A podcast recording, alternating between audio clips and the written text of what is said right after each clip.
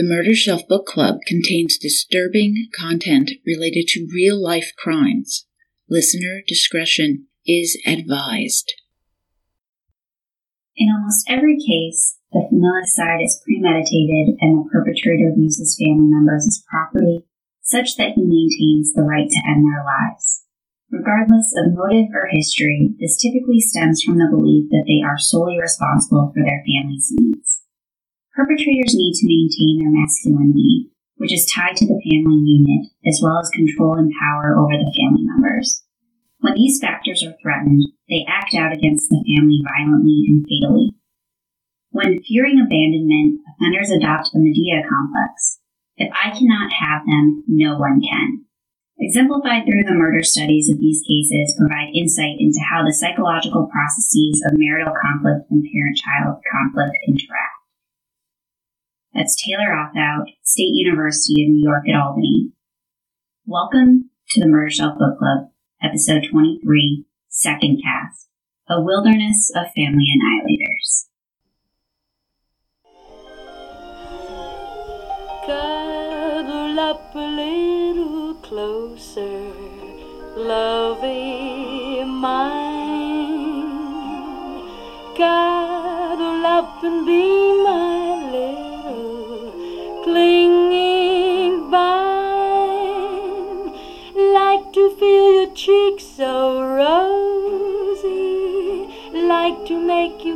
you comfy, cozy, cause I love from head to Welcome back, Murder Shelf Bookies. I'm Jill. And I'm Tara. For those of you who are just tuning in, we are a real life true crime book club turned podcast.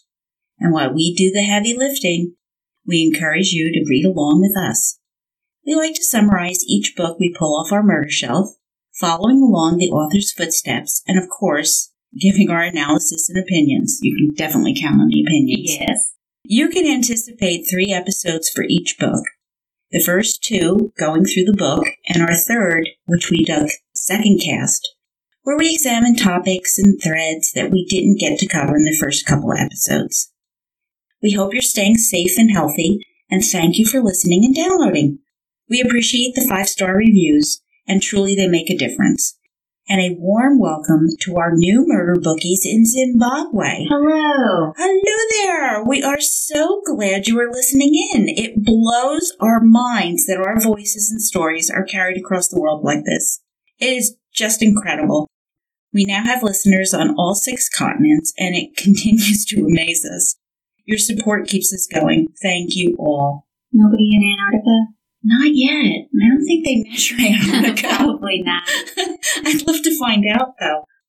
One little thing, murder bookies, I'm not sure if you've noticed, but hopefully you can tell a difference in our audio equipment.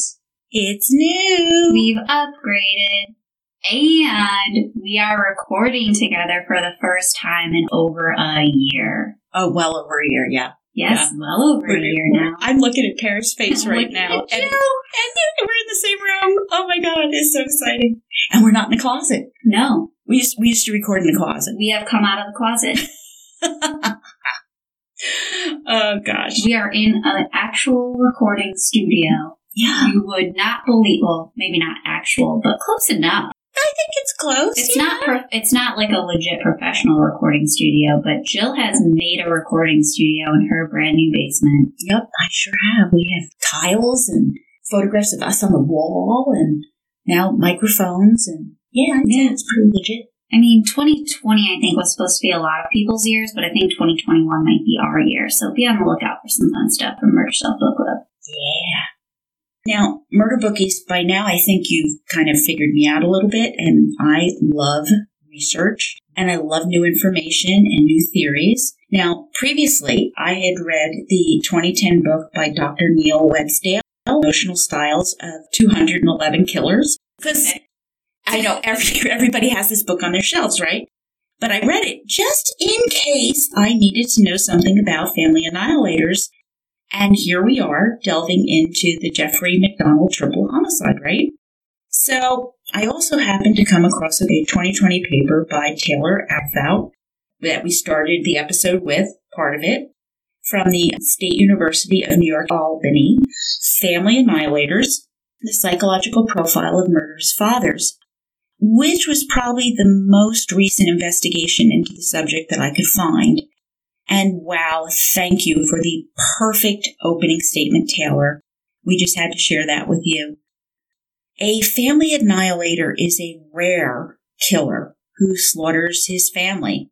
And from 2009 to 2019, there are only 39 cases in the United States. In a 2014 study in the UK by Elizabeth Yardley, David Wilson, and Adam Lynes, 59 cases occurred from 1980 to 2012. Now, we know about 96% of these perpetrators are male, and they kill their spouse or partner, children, even the pets in some cases. Most of these men are between 20 and 50 years of age, so think like 40 ish, and are likely to use a gun as the weapon of choice. Typically, about 78% of child victims are biologically their own, and after the murders, about 50% of the offenders commit suicide. Some kill the family dogs, cats, pets, ponies, you name it, and believe me, they can be thorough. Relatives who happen to come to visit in the hours or days after the first killings can wind up victims. Most of these killers have no criminal history prior to being mass murderers. They're relatively productive members of society. Neighbors speak very well of them. Like 10% do have that little bit of criminal history, separate from spousal violence. About 44% have like domestic violence issues, which can raise those red flags. Red Mountain. Oh, yeah. Yeah, really. In this case, they are really a red mountain. Yeah. And 18% have expressed jealousy where their wives and girlfriends are concerned. And among the offenders, about 33% have a mental illness, or about 10% have a substance abuse issue. However, in all of these cases, all of them, there are some unsolved problems um, that contribute to this outburst of violence that no one sees coming because the annihilator keeps his emotions to himself. He struggles to himself, he conceals his discontent, his worries, his burdens. So, depending on the research that you're looking at, you can have two, three, or four different types of family annihilators. Most of the research I've looked into delves into the four, so we're going to go with the four categories for this particular episode. Perfect. More categories, the better. Yeah. Yeah. First up, we have the largest category, comprising 32% of all cases, which is the self-righteous killer. These men blame their wife for their family collapse and every other problem that has come up. He must retaliate against her. It's really that simple.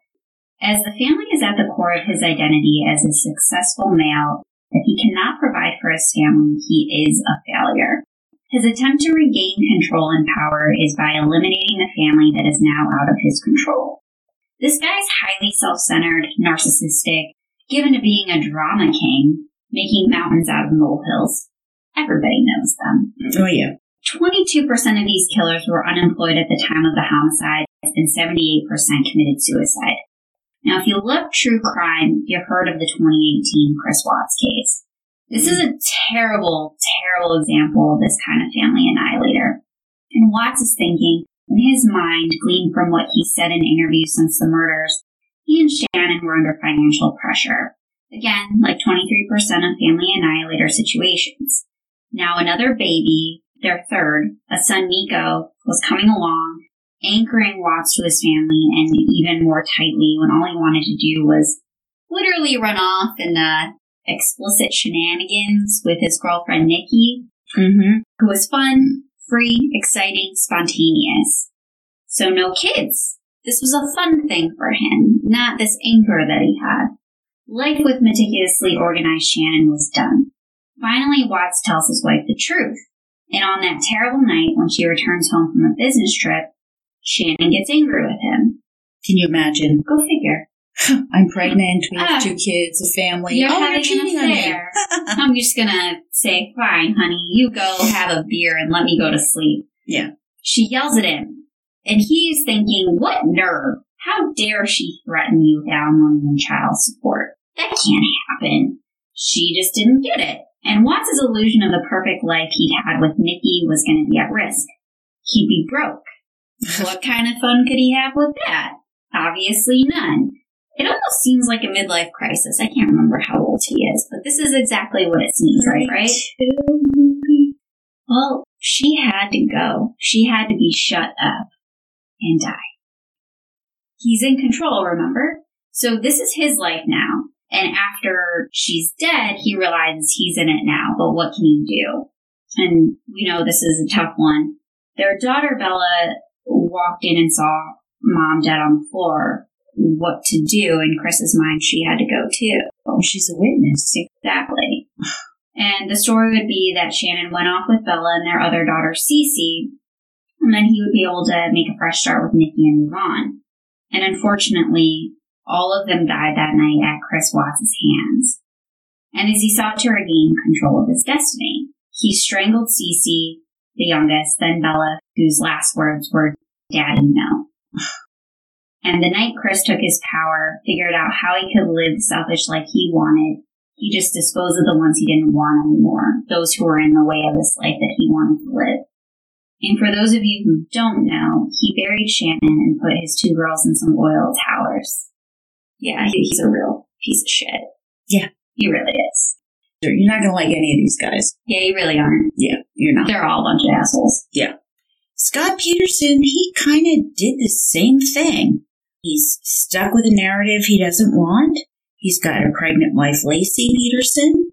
He's got this husband role. Laci bamboozled him into this, and it's all her fault.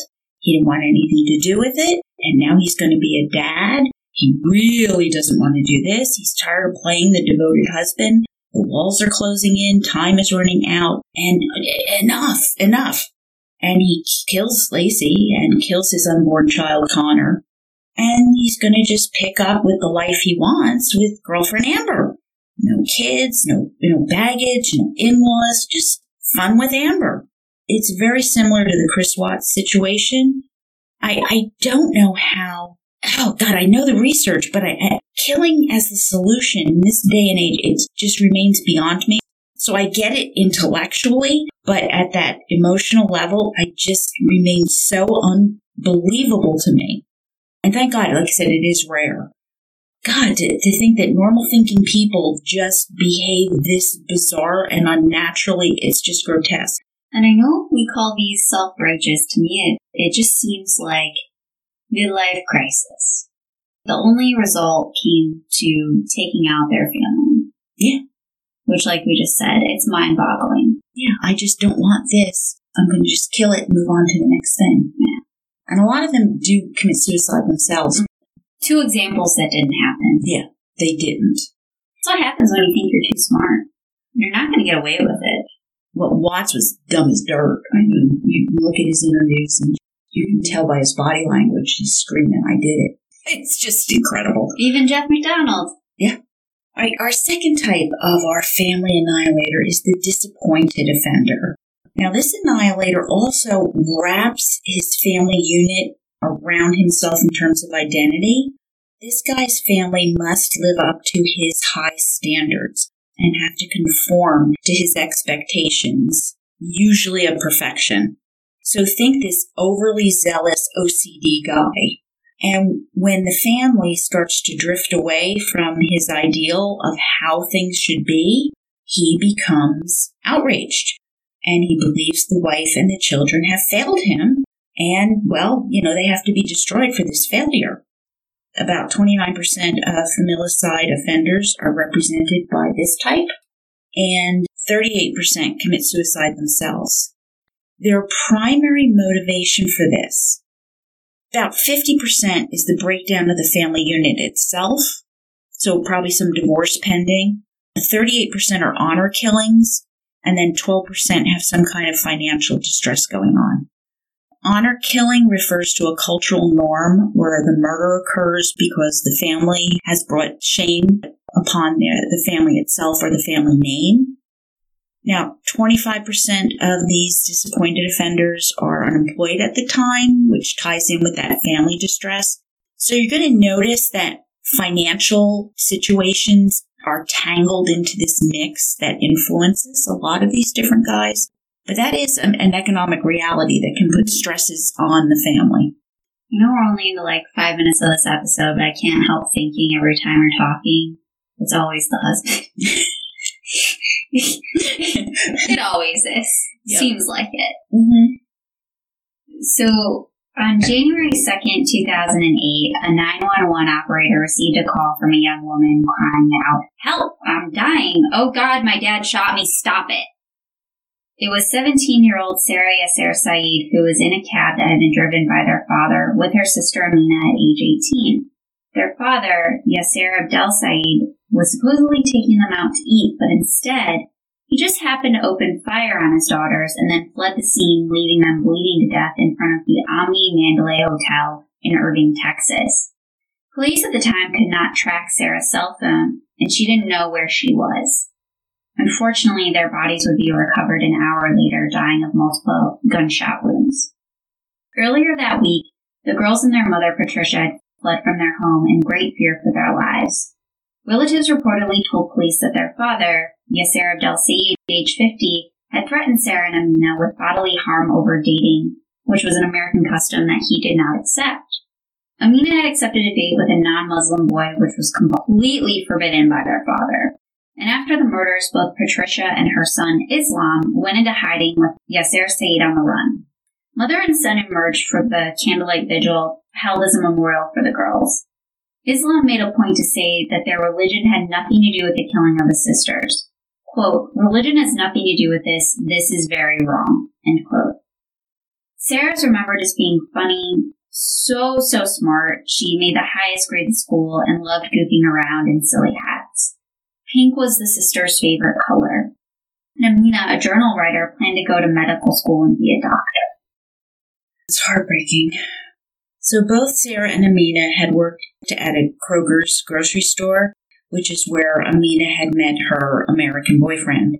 And she told a friend that her father would kill her if he ever found out, but most thought this was just an exaggeration that she used. And later it was terrible to realize that she had been perfectly serious when she was saying that. Mm-hmm.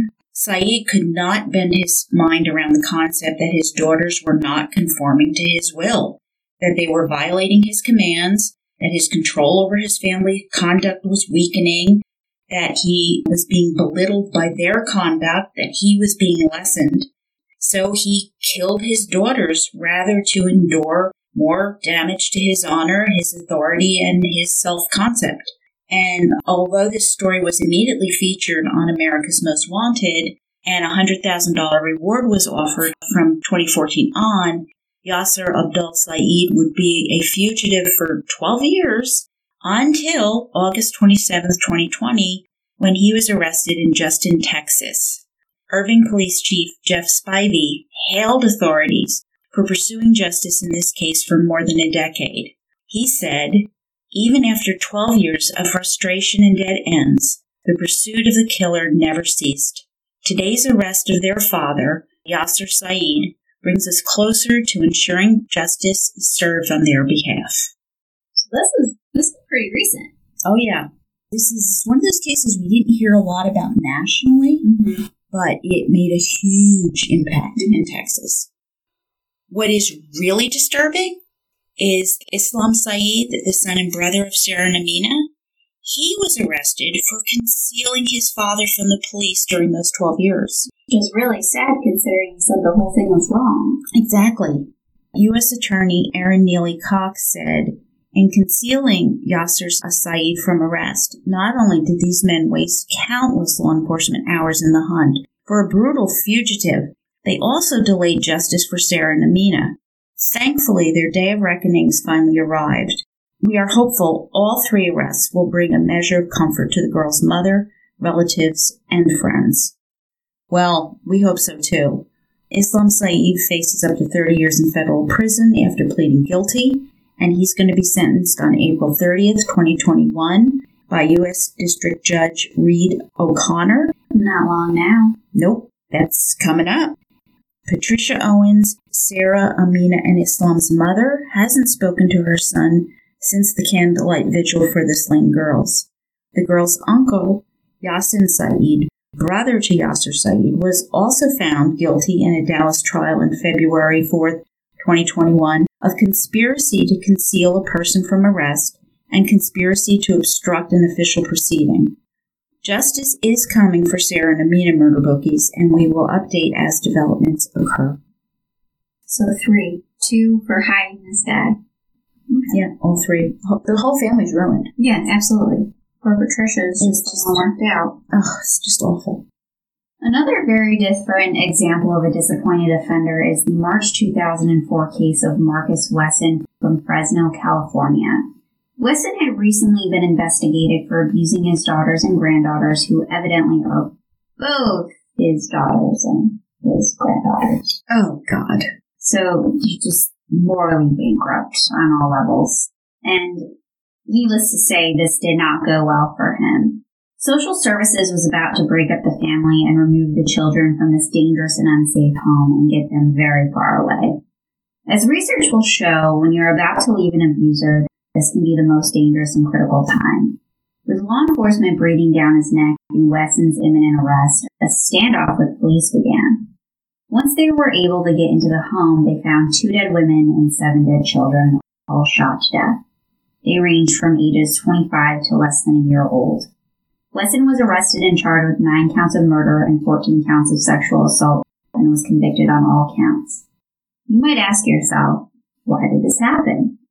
Well, the disappointed family annihilator saw it all falling apart. The family unit was threatened. Social services and law enforcement were about to take this family away, something Marcus Wesson would not allow to happen. So he murdered everyone, because apparently that's what you do. Yeah. Gives credence to the saying, if I cannot have you, then no one can. Yeah, that's this guy. Mm-hmm. Clearly, he had serious, serious issues. And uh, they were trying to stop him. All right, the anomic family annihilator. This type views the family as a symbol of his success and his financial standing, and it, this means everything to his psyche, his sense of self. He must be successful in his career, and his family reflects the fruit of his labor. The comfy family home, the grand cars, luxurious hobbies, private schools, colleges for the children, all of this contribute to his intrinsic self-concept. And this image, it cannot fracture. Because if he's failing, usually indicated by some kind of financial struggle, possibly a bankruptcy, then the family unit itself is failing and useless, and therefore they cannot go on. You know, the shame is just too heavy of going forward as a failure. It's just unthinkable. Admitting that he has lost everything to his loved ones is simply impossible. Their disappointment is insurmountable. So this killer is going to spare them for all this horror and pain of having lost everything, and there's just no other option in his way of thinking. So this is the family annihilator that is the most consistent of all the types. The vast majority commit suicide after the murders. The one case that I recall from 2018 is the killer Anthony Todd, who killed his wife Megan and children Alec, Tyler, and Zoe, plus the family dog. They were being evicted from their home in Celebration, Florida. They were in debt up to their eyeballs. And in Dr. Websdale's book, he wrote, Often what we see here is a deep sense of male shame compounded by a highly repressed personality who cannot cope with reality and admit failure. I'm sorry, seek therapy. They're so caught up. It's like losing sense of your own personality. Yeah. It's like you're dissolving into nothing. No. You know, I mean, if I lost my car, my house, and everything, as long as I have my family, I have everything. Mm-hmm. It's not about my house and my cars. But for them, the structure of that success, that status, is is everything. It's who they are. Losing that, they lose themselves. Therefore, nobody else can do either. It's a shame. Yeah. The last category that we have murder bookies is the paranoid offender. And they believe that they are the protector of the family against all threats. Simultaneously, they can be suffering from some form of psychosis that can include delusions, hallucinations, and literal paranoia. So keep this in mind. As a result, people, school officials, everyone is viewed suspiciously. The paranoid imagines that some horrible event is going to occur, perhaps some satanic forces at work, or that they're receiving messages from God, who says that this awfulness must happen. They all must die. And the paranoid annihilator makes it happen. Out of fear of losing their children or, or social services taking them away, or a wife leaving him alone, which would rupture his role as protector, he kills the family. Now he will forever protect his children who can never be harmed or suffer again. And that's about 11% of the annihilators. Yeah. So, are there any staunch baseball fans out there? Anybody who loves, you know, the statistics and all of that? So, who is one of the best catchers in baseball history? Let's cue the Jeopardy music. I miss Trebek. Aaron Rodgers doesn't do it for me. Do, do, do. Okay, yeah. I know. I you too. I miss Alex too. I can hear you squinting. What is the guy's name? What's the guy's name? I don't know baseball. Who is one of the best catchers in baseball history? Oh, wait, Marty Bergen. Well, he played with the Boston Bean Eaters back in 1896 to 1899. The guy played 344 games in three years. Think about that. Were the Bean Eaters the, The- former Red Sox? Or not former. I have you- no idea. No one knows the words that, that come out of Bean Eaters. anymore. I'm guessing, The right? But this guy, out of all the games he played, he played 337 as catcher. Ooh, wow. Okay. He is really, truly one of baseball's Yeah. legendary catchers. So, from North Brookfield, Massachusetts, Marty had a bit of a rocky start in the minor leagues. Uh, He was almost playing for the Pittsburgh Pirates at one point, and he did play with the Kansas City Blues. Love the names. So, he's really gifted, but he also suffers from mental illness, and this does disrupt his life on and off the home plate. So, he had delusions of being poisoned, of being mocked after the death of his son. That you know did happen. He was also known to sit sideways so he could see the invisible assassins as they were trying to approach him. So, uh, you know, clearly he is paranoid. He's not psychologically well. At one point, he disappeared when Boston was actually in a heated pennants race, and no one knew where he was not the team, not his family, no one. And then out of nowhere, he reappeared and, of course, was cheered like crazy by the fans on his return to the field. No explanation was offered. In October 1899, Bergen had to be removed from the game when he was dodging pitches rather than caught them because he was preoccupied when he was avoiding knife thrusts from a ghostly assailant that he was battling with. That must have been interesting to see. I just can't even imagine. You're watching the game, but you're also watching this go on. Uh, now, clearly, he realized even at this point that he was ill, and he did seek medical care as well as speaking to his chaplain.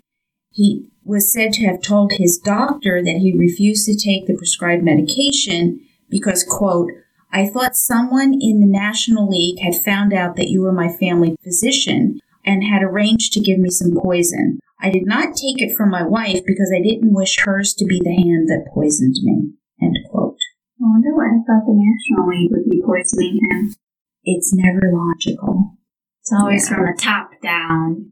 Yeah, well, it's classic paranoia, though. Yeah. Poor man. Sadly, even with this obvious mental disorder, no one sees this coming. Marty kills his wife and two children with an axe, then uses a straight razor to cut his own throat with such force he nearly beheads himself. That's crazy. It's madness. It was Marty Bergen's father who discovered the bodies. The New York Times reported that Marty Bergen suffered from fits of melancholy and bouts of insanity, and that, quote, his little three year old boy was lying on the floor with a large wound in the head. Mrs. Bergen's skull was terribly crushed, having evidently been struck by more than one blow by the infuriated husband.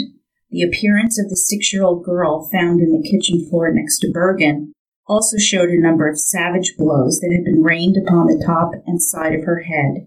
Bergen's throat had been cut by a razor. I mean, it's just terrible. Well, I believe he was schizophrenic, possibly bipolar, and he's certainly a textbook example of the paranoid family annihilator. Listen, I'm going to say it again. We need to update our mental health laws in this country. I mean, this is, you know, 1899. We still need to update our mental health laws in this country. We need to fix and update them. We've failed with deinstitutionalization, and we continue to see instances where people suffering from mental illness are being viewed as criminals, dying, and it results in tragedy, and we're not getting the appropriate attention that they need. And it really bugs me. Okay? All right. Rant over, back to the show, and there. Trust me, I know a lot of people feel the same way. I feel the same. You summed it up for the two of us. Okay, there you go. Research from 2009 to 2019 indicates that 69% of family annihilators are white, 13% Hispanic, 10% black, 2% were Asian, and 1% was Native American, while the youngest was 22 and the oldest 82. So they have become a more diverse group than in previous decades. In 38% of the cases, there were three victims. In 31%, there were four victims, with the majority of cases happening in California, followed by Florida, New York, and Virginia, California, and Florida, the states that keep on giving to true crime. Woohoo! I'm reading these statistics. This is probably the most statistic filled show, and I'm wondering where Jill has the time. I like this stuff. I know, know, there's I still don't me. know I where it comes this. from. so the month of August was found to be the prime murder month. Yes, August. I think it might be the heat. I don't. I don't know. Mm-hmm. When do riots take place? It's not in January. Mm-hmm. That's true. People are hot and bothered. Yeah. There's a reason we say they're hot and bothered. Yeah. Especially when you think about back with Son of Sam, that was in the summer. Mm. I guess summer Brit puts us in all more riskier situations, maybe. Mhm. So anyway, the month of August was found to be the prime murder month for annihilators, as 20% of murder suicides occurred then, with just over half occurring over the weekend, especially on Sundays. Mhm. So right after church. This is likely because a few factors such as summer break from school, dads having access to kids on the weekends when they're not working and the children aren't at school. Again, heat. That's, that's what I'm going for. Also, possibly estranged dads who had to return children on Sunday with the added stressor and tensions mounting. COVID and quarantining have probably made this worse. Oh, I think so, absolutely. So I know Jill is look, guess not necessarily looking forward to, but intrigued by statistics as we've just laid out to see how this type of self isolation, being isolated from our support systems, probably increased some of these statistics. I'm pretty sure they did. I'm going to wait and get that verified scientifically. But somebody's going to get a PhD in sociology or psychology reviewing this. Mm-hmm. So, listen, our deep dive case is going to be on the 1971 mass murder of the List family in Westfield, New Jersey. So, being a Jersey girl, I kind of remember this. I was a little young, but I definitely remember the follow up story. The List family lived at 431 Hillside Avenue in Westfield, a lovely 18 room home that is definitely a marker of financial success. 18 rooms. Ah, Uh-huh. Right? A membership in the accorded social strata, your 18 room home. And to all, it appears that John List is a successful man, married to Helen Morse Taylor List, the father of three terrific children, Patty, John, and Frederick. The family attends the local Lutheran church, where John Sr. teaches Sunday school. I mean, husband, father, John List appears to have it all. Only this was an illusion, a fiction he portrays for the neighbors, and John List felt he was on the verge of losing everything. It's a lot to lose. Yeah. So, John Emil List is born to 39 year old Alma List and her 60 year old husband, John Frederick List, in Michigan. Note the large age difference between his parents, that's a 21 year gap. They met when Alma was a nurse who was caring for the very ill first wife of John List. Alma List was very protective of their only son, who was kind of awkward with a few friends outside family or church. And according to John List, his parents were kindly and affectionate with him, but keep in mind that his father was 60 when John List was born. So I suspect his interactions were, you know, more like grandfather than father, um, no matter what the good intentions might have been. Getting a sweet treat as opposed to playing catch out back. Yeah, mm-hmm. you know, regardless, List himself was disengaged socially. He didn't run around with the kids in the neighborhood, and he has a rather rigid personality. All grown up, List served in World War II in Korea and was his wife Helen's second husband. Her first husband, Marvin Taylor, had been killed in the Korean War. Back in the 1940s, Helen had actually been treated for syphilis. The standard treatment was to inject her with the malaria virus. It's surmised that Helen had contracted the disease from her first husband. Now, penicillin was still an experimental drug at the time, so it wasn't an option yet. Then the disease entered the latent stage where it was dormant for a lengthy period of time and years later, it likely entered the tertiary stage where it created neurological problems and dementia. Helen's doctors were told that she had flirted outrageously with other men, which disturbed List deeply. Unaware of her syphilis, doctors diagnosed her with latent schizophrenia. And when Helen's health continued to decline, her behavior became more erratic, highly uncomfortable to be controlling List. By 1969, she was struggling to walk, fell repeatedly, and keeping her syphilis a secret any longer was no longer an option. She'd also become dependent on barbiturates and tranquilizers. So keep in mind, her husband was uptight and obsessive compulsive and stick in the mud. How embarrassing for him to have a syphilitic, drug addicted wife. This was not the image she was working hard to maintain. Mm, no, not even a little bit. I mean, this man is very about church I mean, that's his kind of center, his social mores and how things are supposed to be. And mm-hmm. syphilis and flirting with other men doesn't even enter into his vocabulary, let alone this is my life. I like that that was from the doctor. She was flirting with other men. Yes. Circling back a bit to when List and Helen's relationship began, it was in December of 1951, and they decided to marry when she actually thought she was pregnant. And it was not as it turned out. Ooh. Would they have married at all if they'd known she wasn't pregnant?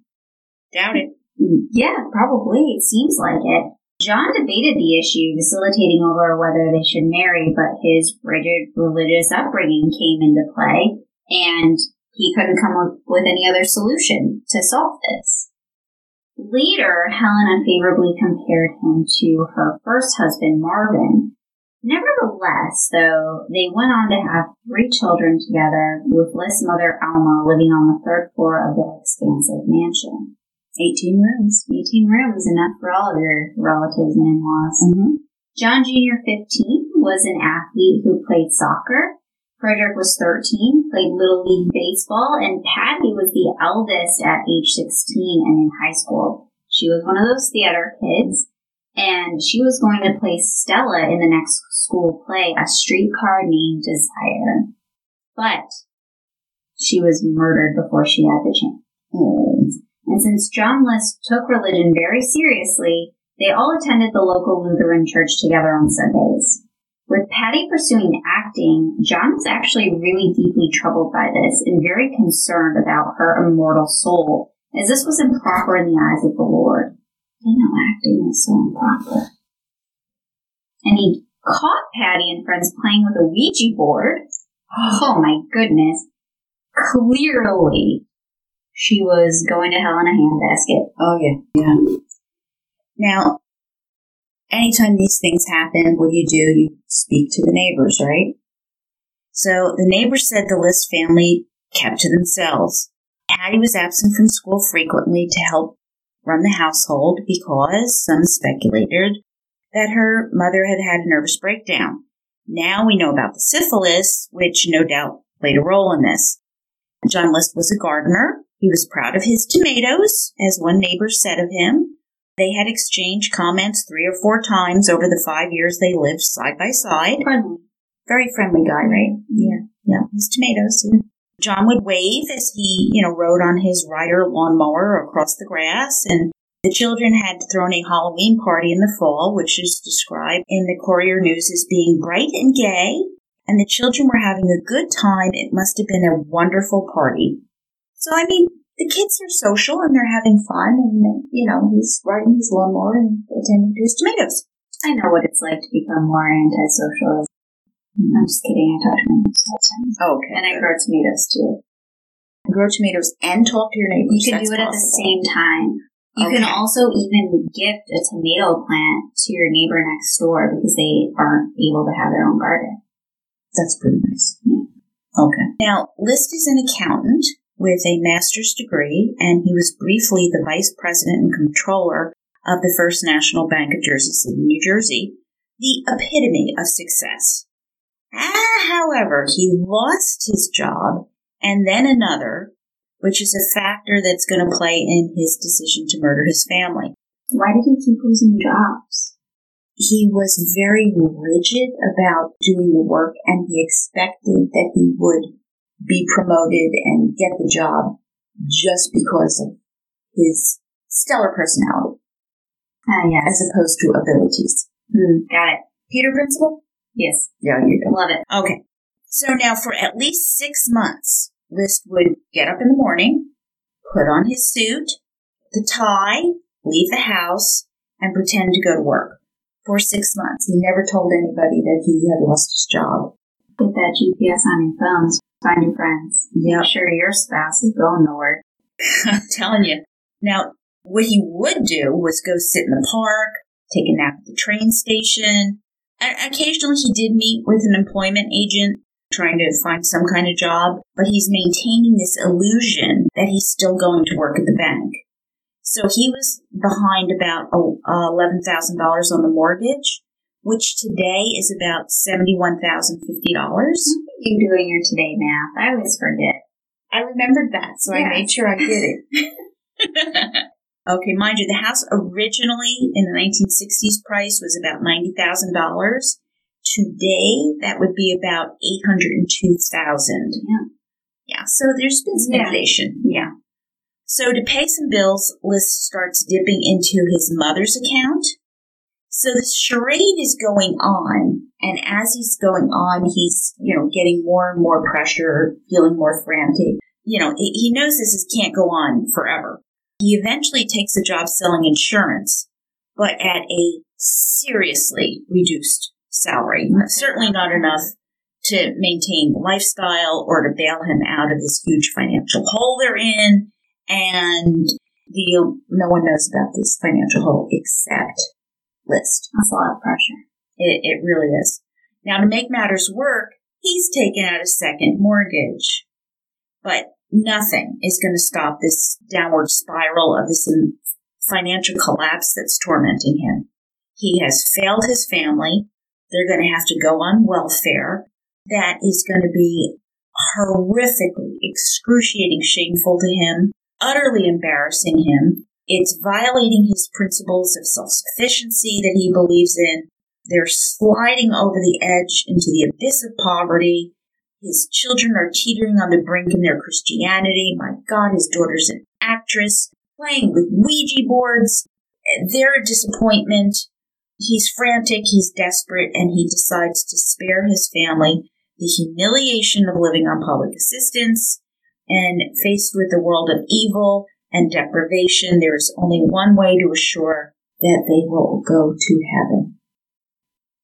It was November 9th, 1971, where John was slaughtered his entire family, shooting them with a 22 caliber gun and a 9 millimeter pistol.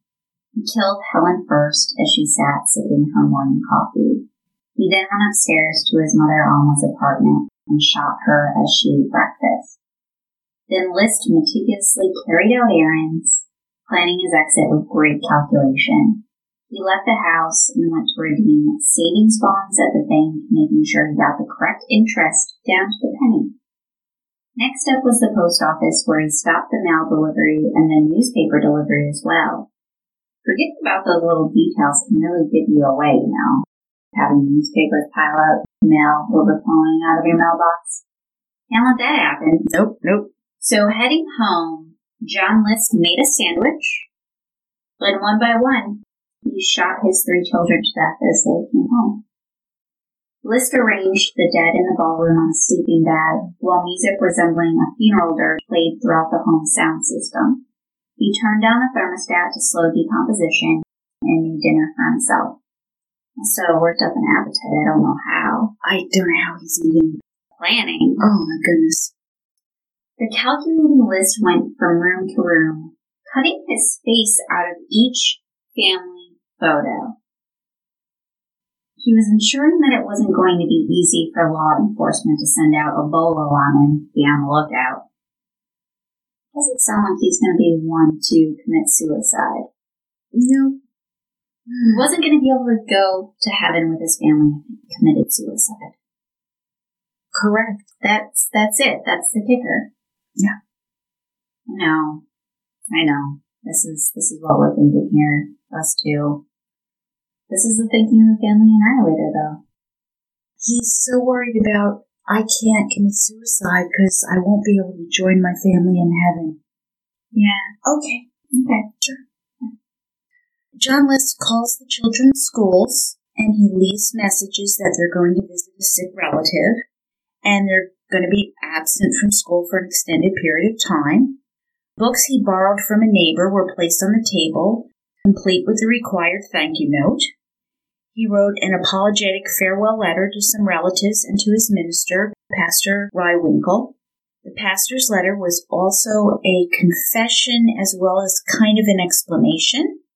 List slept in his bed that night, a bed he'd shared with Helen since they married 20 years earlier, with his dead family downstairs in the ballroom decomposing. So disturbing. Oh, yeah. And then the next morning, he left and went into hiding, starting a life elsewhere, just disappeared. Cold, man. Just, oh, just cold. Yeah. I I know we've already talked about how the thought process is, but this was so meticulously planned out. Fact that he just felt that he needed to plan out all these details because if he didn't do it, they were all going to go rot in hell. Mm-hmm. And then if he killed himself, he wouldn't be able to join them. But make sure we cancel the paper because we don't want them to find anybody too soon. Yeah. Because I've got to get away with my new life. Yes, I, I gotta go live out my life and my days so I can die a natural death and rejoin my children. Woo. So some insight into motive were included in the letters he'd written, which included the passage, quote, I wasn't earning anywhere near enough to support us. Everything I tried seemed to fall to pieces, and I didn't want them to go into poverty. Which brings me to my second point. They were all Christians. I couldn't be sure of that in the future as the children grew up. At least I'm certain all have gone to heaven now. End quote. It turns out he'd been planning the murders for approximately three weeks. It's a long time. The date he planned their deaths was All Saints Day, November 1st, 1971. But he delayed until the 9th. Why do you think that? In doing some research, I found out that he did apply for a gun permit. And I think that maybe there was a delay in getting the approval, and that pushed back his timeline a little bit. So, this is something he really pondered and planned carefully. Only they didn't give him that gun. Yeah. A month Yeah. would pass before neighbors became suspicious of the constantly lit lights, empty windows, no activity in the home, no cars coming or going. A wellness visit by police revealed the horrible truth that the entire family was dead except for John List.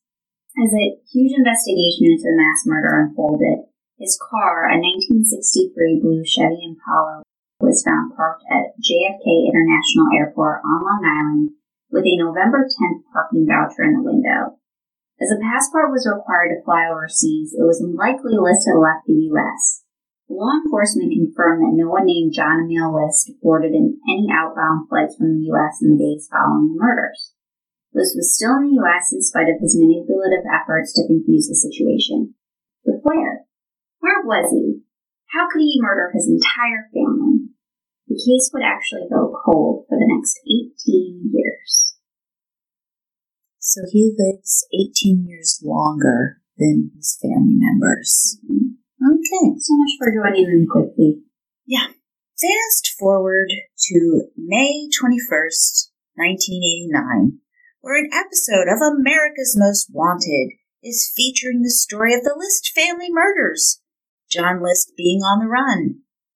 Out in Denver, Colorado, Wanda Flannery and her daughter and son in law, Eva and Randy Mitchell, are watching and thought the suspect looked an awful lot like former neighbor of theirs, Robert Bob Clark.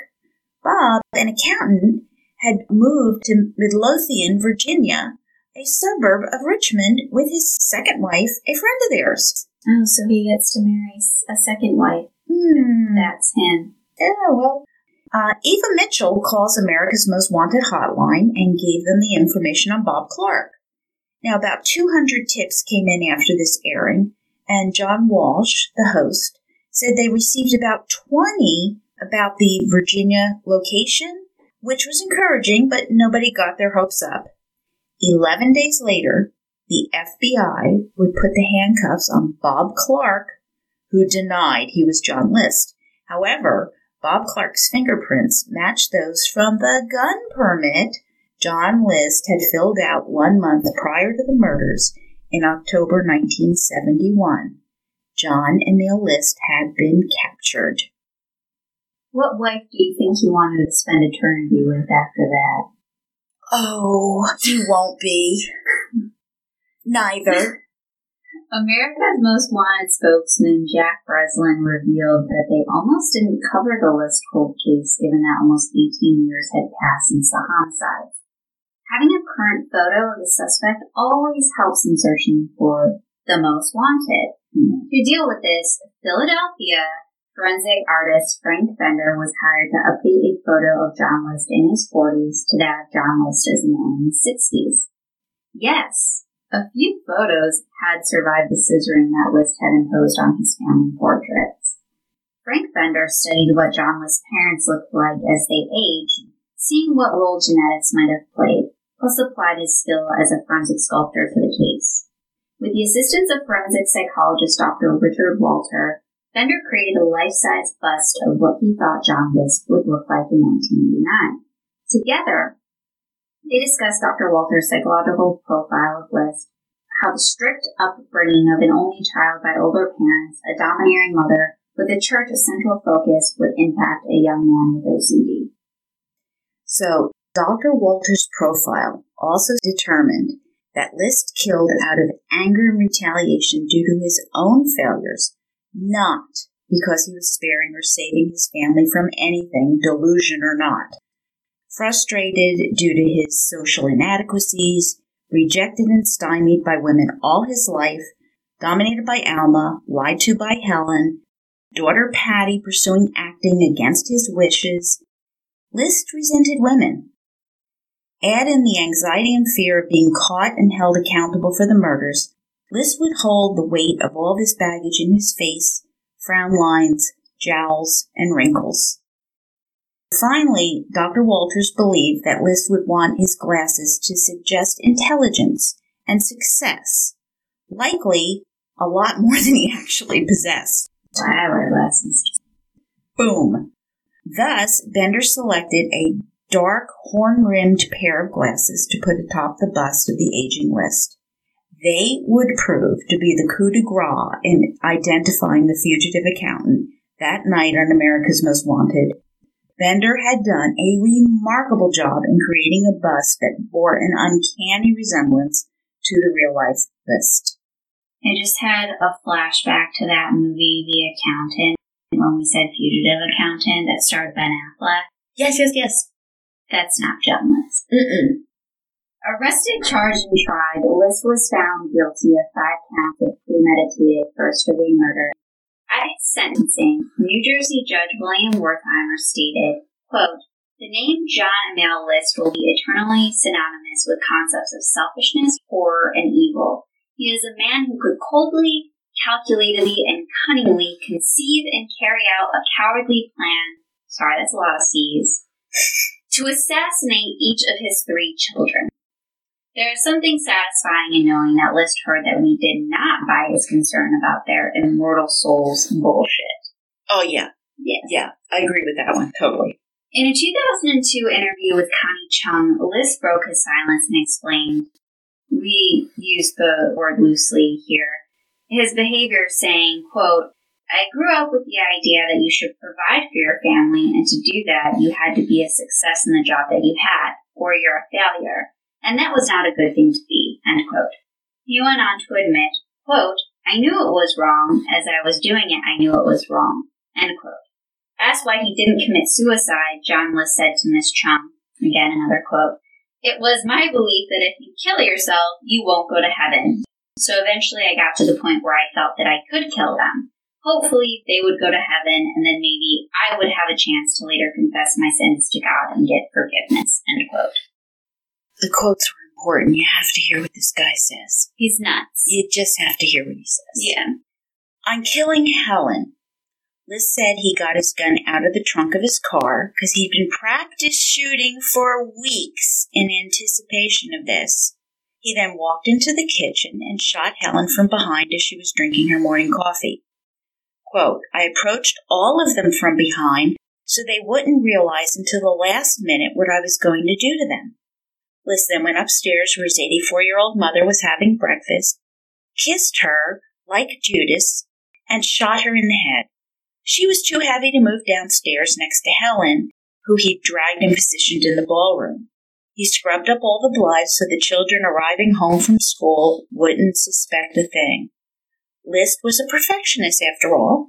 The police would later find a mass of bloody paper towels and rags in a paper bag inside the List home. As the children came in, one by one, he killed them in the kitchen. 16 year old Patty was first, shot in the head, followed by 13 year old Frederick, and then 15 year old John Jr., who was his father's favorite child. this by the father, who was known to cheer John on his soccer games. Unlike the others, John didn't go quietly. As he struggled more, he knew what his father was doing, trying to kill him. List emptied both the 9mm and the 22 caliber into his son, riddling his body with 10 bullets. I don't know whether it was only because he was still jerking that I wanted to make sure he didn't suffer, or if it was a sort of way of relieving tension after having completed what I felt was my assignment for that day. His assignment for that day. Those are his words. His assignment. That is a statement of detachment. He has completely abandoned his own behavior. He is not owning it at all. This guy is totally reprehensible. And his sort of way of relieving tension. Yeah, yeah. Exactly. If he had just stopped at wanting to make sure that he didn't suffer, but he just couldn't do it. Nope. Nope. And he still thinks he's going to be forgiven so he can go to heaven and join his family. I'm pretty sure that the forgiveness thing, admitting you were wrong, taking responsibility, and being sorry for your sins, I think that's part of it. Does anyone think that List has achieved that? You know, because he's a religious man and devoted to God. Oh, by the way, he also said he said some hymns for his murdered family that he read out of the family's hymn book. It was the least he could do. His words again. So just what did he do when he was on the lam? Well, he first went to Denver.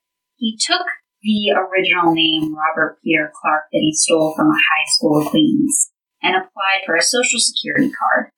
He got a job as a fry cook, which I'm surprised he actually took considered how he felt about his position in life, and later worked as an accountant for H&R Block.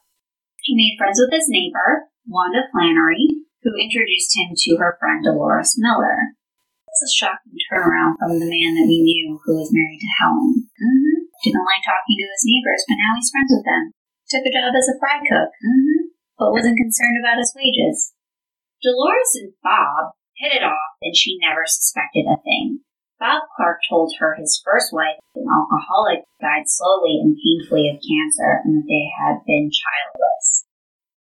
Mm-hmm. The fact that doesn't even mention children. No, they ceased to exist. In 1985, they were married in their local Denver church. Having moved to Virginia, Delores was watching America's Most Wanted when the story on List aired, as hubby Bob caught the end of the program. He told Connie Chung he was sweating it out, but Delores didn't seem to recognize him. He had never filled her in about his alter ego's past. You know how that usually happens. Mm-hmm. I feel like it's some unconscious way of blocking something out because you just don't want to believe that that could be your spouse. Like she, she didn't know when everyone else knew. They're like, that looks like Bob. It's like Superman when he puts on his glasses. Mm-hmm. You can't tell he Clark Kent Superman. Yeah. He must not be wearing his glasses as much as in front of poor Delores here. I guess. So it was his neighbors from Denver who did recognize him and called in the tips that led to his arrest. Again, we feel bad for poor Delores. She was absolutely blindsided by this whole thing. She literally had no idea. And Delores Clark issued a statement, reluctantly, quote, I was shocked to hear about Bob's arrest and what he is charged with. This is not the man I know. The man I know is kind, loving, a devoted husband, and a dear friend. He is a quiet yet friendly man who loves his work and the people he works with. End quote. And an unidentified neighbor said this is either the most unbelievable mix-up or he is the biggest con man who ever walked the earth. And unfortunately, it's going to be the latter. Yeah, big time.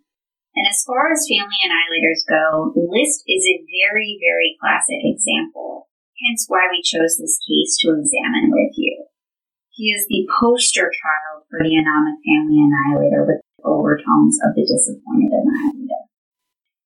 If you recall the four types of family annihilators, guys, the self righteous, I'm king of the world until I'm not. Disappointed, family, you fail me, now you die. The anomic, our finances went to shit, damn you all. And finally, the paranoid, I'm psychotic and deluded, everyone dies. Each one has their own trigger, but keep in mind, dealing with human behavior and it's rarely totally cut and dry. Categories do spill over into each other. Dr. N.G. Berrill, a forensic behavioral psychologist, explains the goal of the family annihilator this way spare the family all the assaults to their sense of well being, their sense of normalcy. It reflects very distorted thinking and the very strained and depressive type thinking and desperation which culminates in a kind of terrible act. So, John List, a terrible person, but one who experienced emotional isolation even at the hub of his family home.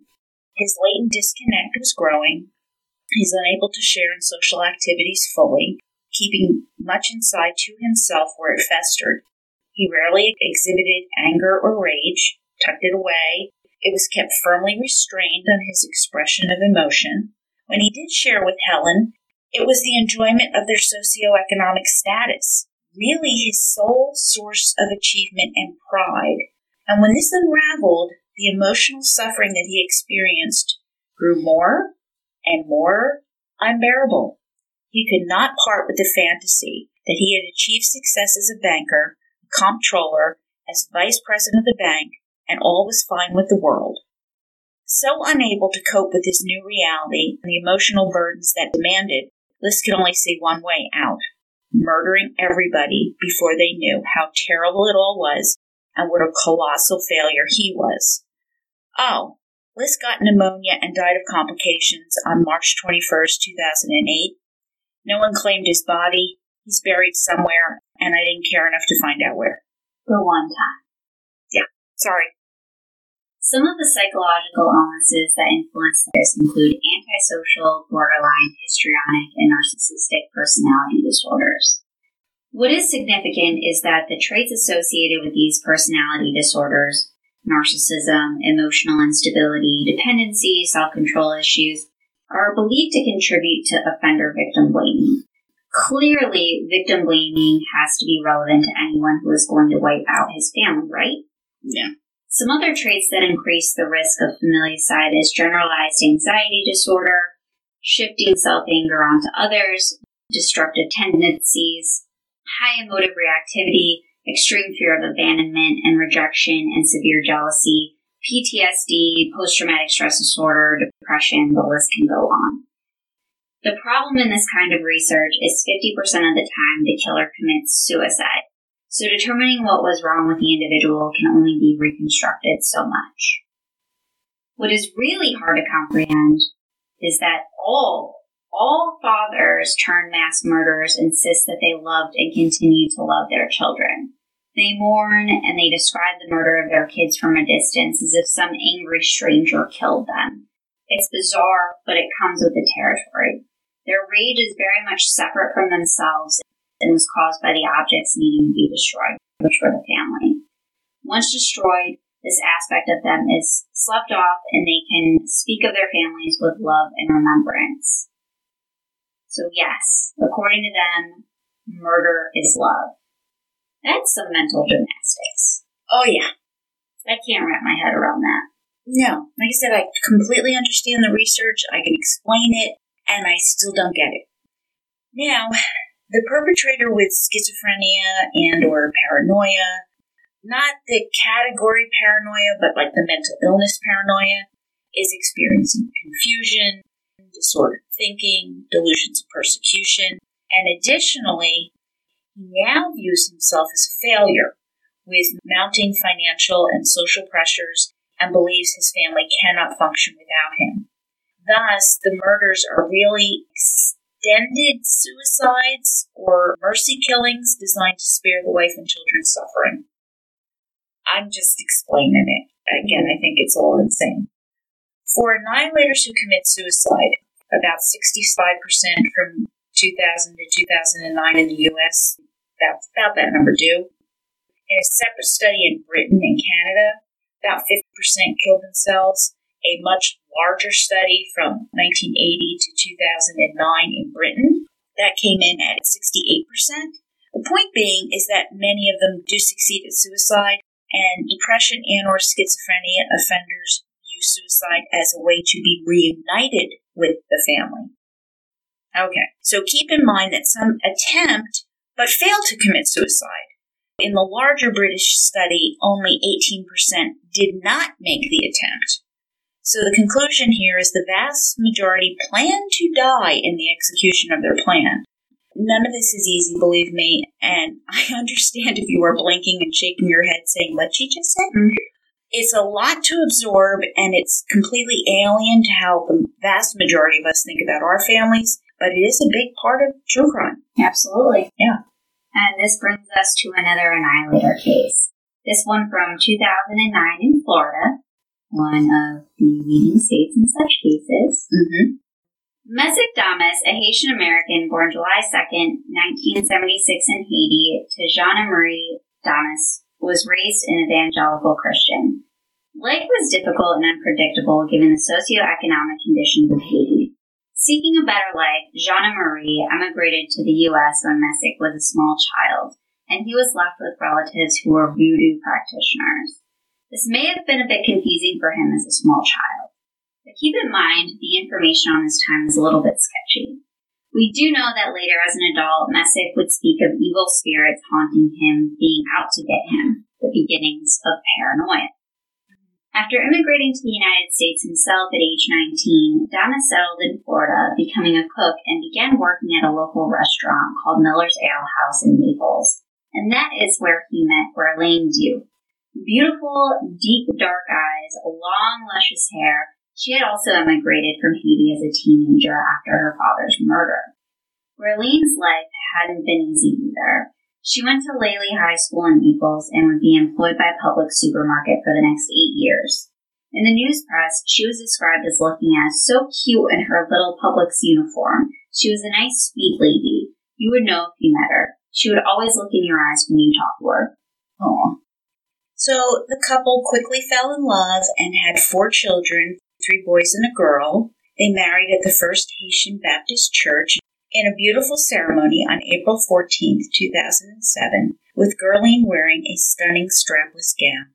As parents and newlyweds, they shared such wonderful hopes for a terrific future together. Their second daughter, Morgan, was born in 2008.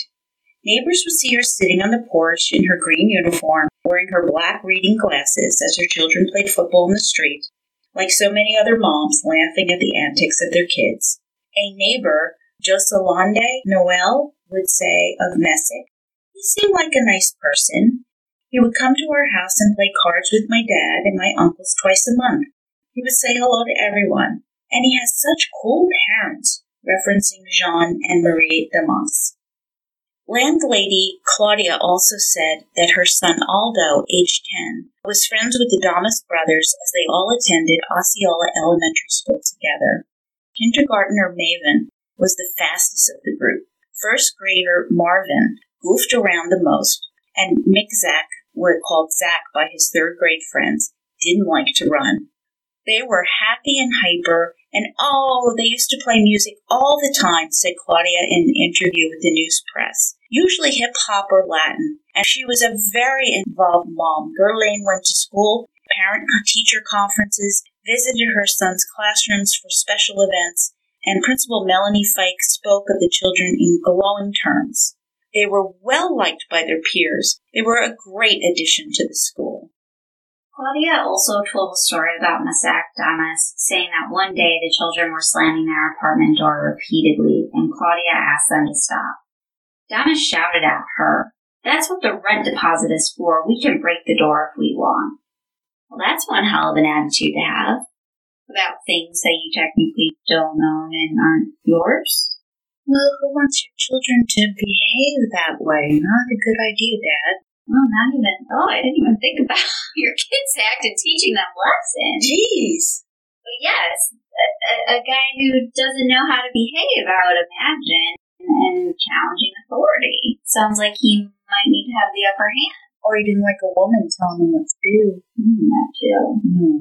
Dennis and Guerline's home life turned out to be far from blissful. Beginning as early as 2005, Damas had a history of domestic violence against her. At some point, he threatened her, saying, quote, Only death would separate us. Divorce me, and I will kill you. This repeated in 2006. Charges were dismissed in all cases. The domestic violence reached an apex in January 2009 when Damas pleaded no contest after an arrest for misdemeanor battery. At her family's urging, the couple separated and Guerline got a restraining order against her husband. Now at a shelter for abused women, Guerline got counseling. Her therapist noted that she felt completely overwhelmed at the idea of raising five children by herself, which is completely understandable. I don't even have one, and I, I can't even contemplate. The cat kills me sometimes. Yeah, just the cat. Mm-hmm. My boyfriend does. but eventually, Guerline began to press for lifting the restraining order. I think well, we know where this might go next. Oh, goodness. The record shows that about six weeks later, this is March 2009, Guerline said, quote, she believes a father should be with his children and that she had faith in him, that he would not repeat domestic violence against her, end quote. Guerline was ready for a fresh start. She moved into a new apartment on Stratford Place, still in Naples, Damas is not recorded on the lease, which was smart of Guerline in case things with Messick took a turn for the worse again. Meanwhile, Damas pleaded no contest to the battery charge, was given 12 months probation, was ordered to take parenting classes, and enroll in a battery prevention program. In April, he moved back in with Guerline and the children. Meanwhile, landlady Claudia Frias may have had some misgivings she had run a background check on the family before renting to them, and she knew about the domestic violence history. Guerline broke into tears discussing the situation with her, telling Claudia that, quote, everything is going to be better, that God was going to help her out, and she wouldn't have her kids without a father, and Messick is going to help us. And things did appear to be making progress, according to the Dunn's case file. He was learning to control his anger, was improving his communication with his children, and you know what? They missed their father. There is a notation about the loving relationship between him and his children, and it was written that, quote, this clinician believes that this family will be a solid family unit once again, end quote. Damas was believed to be working as a DJ, and according to Jesus Frias, Claudia's husband, bringing in some income. A few days prior to the murders, a Department of Children and Families caseworker assigned to the Damas family made an unannounced visit to their home. In the report filed, it was noted that the children seemed healthy and safe. Damas was cooking dinner for the family. Morgan, the 11 month old, was wearing a sundress and playing with her doll, while her older sister Megan looked pretty in pink and was excited to be going to school next year. Their older boys were wearing clean t shirts and shorts. None of them had any bruises or marks. The caseworker wrote, quote, There is no safety concern. Children are doing fine. End quote. That caseworker was wrong. The optimist assessment did not pan out. And by December 2009, Guerline had had enough. The changes Damas made would not take root. She informed him she was considering divorce, and that changed everything. Guerline's family had definite worries about her marriage they described Damas as a loose cannon who would take away Guerline's cell phone and be rude to her family. Her brother, Mackenzie Dew, 23 years old, told the Bradenton Herald that you'd never know what he'd do. As Mackenzie had lived with Damas for a few years, he would really be speaking from experience, so I kind of trust what he has to say here. However, he hadn't realized his sister was being abused until January 2009 when the arrest and everything took place. Now, a bit more about that incident. Damas had hit her while she held their baby girl Morgan in her arms, and records indicate that he strangled her, ripped her shirt off, causing the baby to slip out of her mother's hands and fall to the floor. The caseworker indicated that the other children were outside playing and were utterly terrified by what had happened. The oldest boys were interviewed and described seeing their parents fighting all the time. Zach, age nine, described how he would take all of the children in a bedroom when the abuse occurred. Oh my god, here's this poor little guy handling the situation like an adult at nine. At nine years old, protecting his siblings. And if Zach tried to call 911, so he even knows about 911, his father would hit him in the hands and his head. While the police had been called only a handful of times, this time we know he was taken into custody. So we can now see why Guerline filed for that restraining order.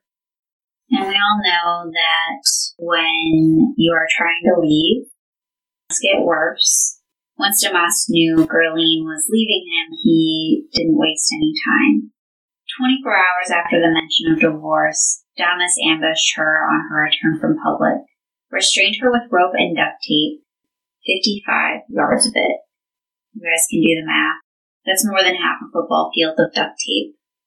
He literally basically laid a message out, you are not going anywhere, and slashed her throat in the family townhouse.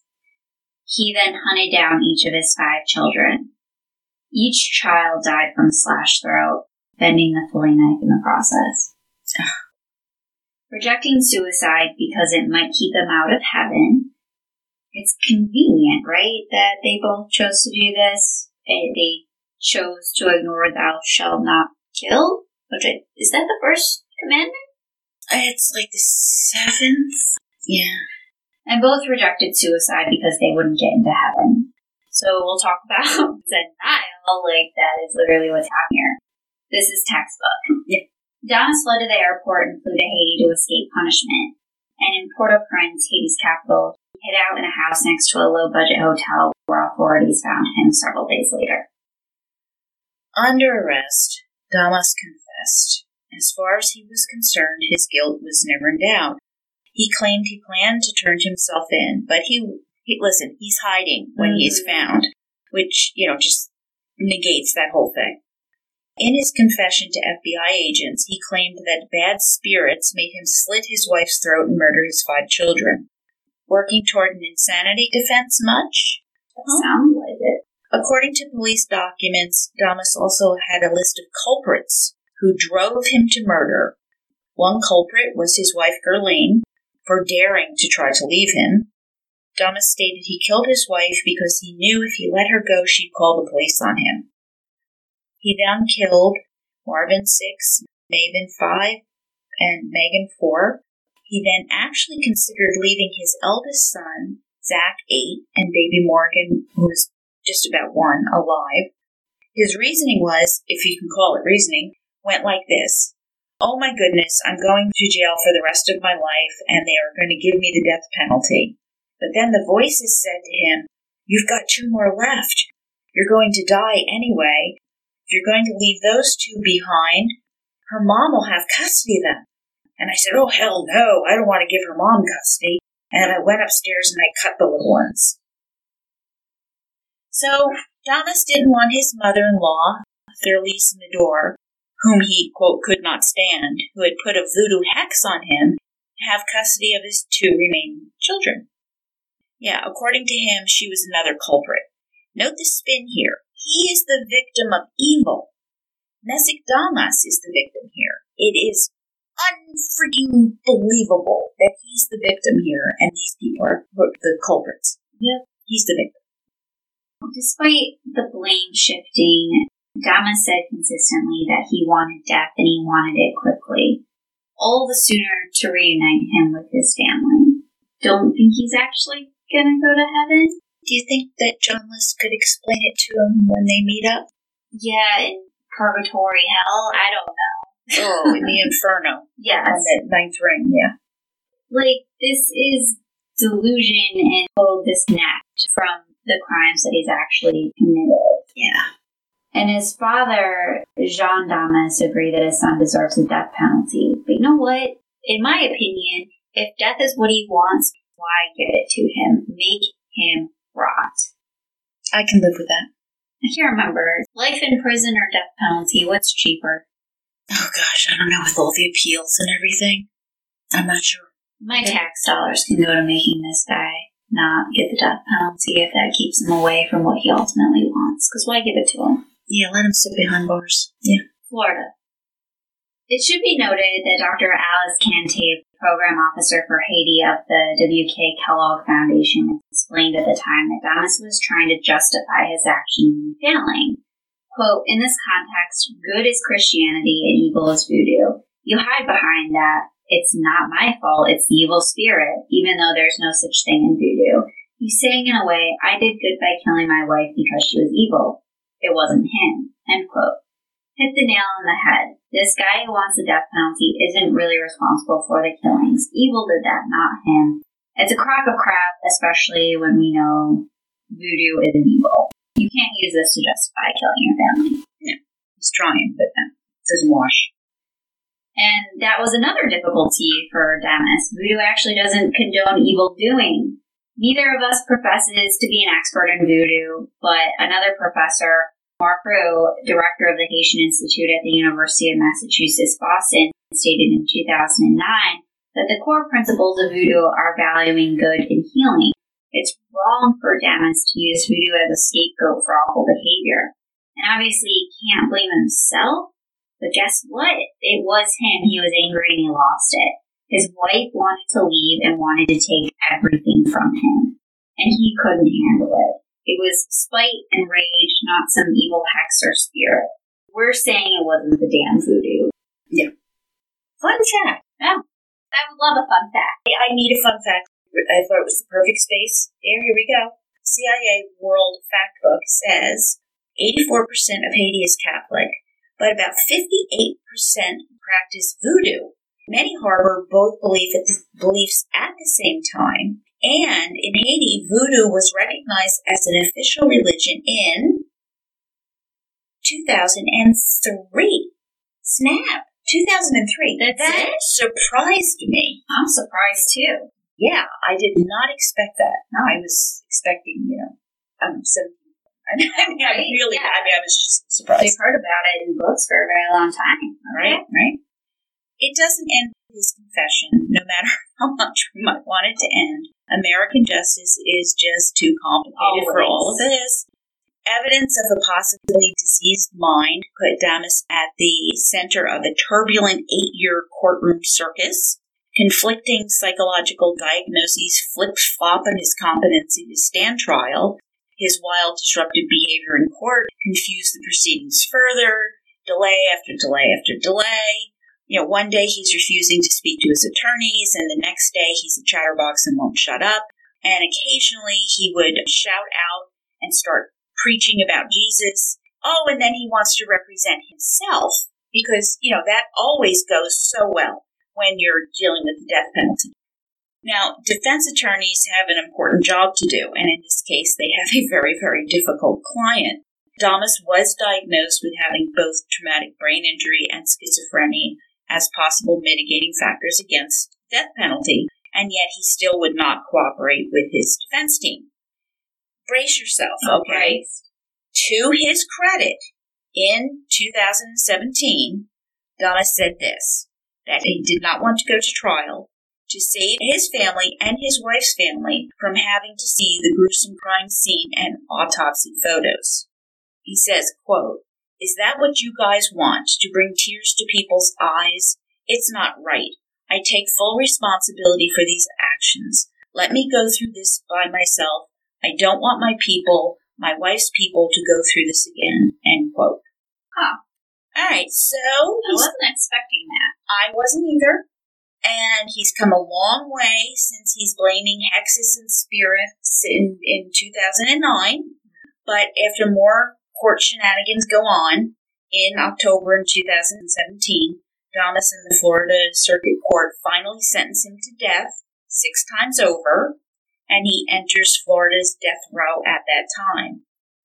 Florida's Supreme Court Judge Christine Greider affirmed all six death sentences in January 2019. I gather he hasn't been executed yet, but I really want the Doe family to finally rest knowing that justice is done. So whatever they want, I want. Nothing is going to bring back Guerline, Zach, Marvin, Maven, Megan, or Morgan. I actually checked the news. He's not dead yet. I still think the death penalty is too good for him. Yeah. But I agree it would bring some closure to the family. One of the points, though, that we do want to make is if you or someone you know is the victim of domestic violence or child abuse, we beg you to please, please go get help. It does not get better on its own, so please reach out to a shelter or experts. Do it cautiously. Women and Gender Studies professor Betty Jo Barrett at the University of Windsor in Canada has done an amazing amount of research into intimate partner violence, and she told CBC.ca that, quote, Research has shown the risk of domestic homicide becomes highest during the period of separation, and the intensity of domestic violence escalates when the abused person decides to leave the relationship. End quote. Abusers feel their power and control slipping, so they escalate, trying to force the woman to remain. Leaving an abusive partner puts women in potentially life threatening danger, and on average, leaving takes six attempts. Yeah. Six. Many leave feeling vulnerable, have regrets, they genuinely love their abuser, struggling financially, they're stressed, they worry about the impact on children, living conditions, massive doubts. Everything comes into question when you're leaving something that you know so well. And the abuser promises to change. Begging begins, crying, pleading. This is why you need to put sufficient time between your exit and the abuser's claims that he's changed. Never forget that this is a cycle. Do not fall for the latency of the honeymoon phase. Rest assured it will happen again. Listen, guys, contact your local women's shelters. Make a safe plan. We've got links on our blog at www.murdershelfbookclub.com. Help is there. It can and it does get better. Believe it. And there it is, folks. Oh, hopefully you are reading through Lost Girls by Robert Kolker on the Long Island serial killer case. This is a really unsettling story about the deaths of five young women, largely ignored by law enforcement when they went missing over the course of three years. Maureen in 2007, Melissa and Megan in 2009, and Amber and Shannon in 2010. All but one of their bodies were discovered on Gilgo Beach, Long Island, a, des- a deserted and overgrown seven mile stretch of shoreline on a string of barrier islands in proximity to New York City. In a bizarre light of publicity, when the bodies are discovered, law enforcement comes to the realization that they are now faced with one of the most skillful and accomplished serial killers in New York City since the Son of Sam, David Berkowitz. This unsolved case remains daunting, terrifying, and disturbing at so many levels. We cannot wait to discuss it with you. Cannot wait. And thank you so much, Murder Bookies, for listening. Please reach out to us on Instagram, Facebook, or Twitter, or shoot us an email at Jill and Tara at murdershelfbookclub.com. That's J I L L A N D T A R A at M U R D E R S H E L F B O O K C L U B dot C O M. Yes, I spelled it out for the first time ever. You did good. We'd love to hear from you. Follow us or subscribe to our show on Spotify, Apple Podcasts, Google Play, Stitcher, Pandora, Podbean, iHeartRadio, just about anywhere where you can find your podcasts. And if you can, leave us a five star review. We certainly love to see your feedback. And until next time, murder bookies, happy reading. Stay safe, stay healthy, get help if you need it.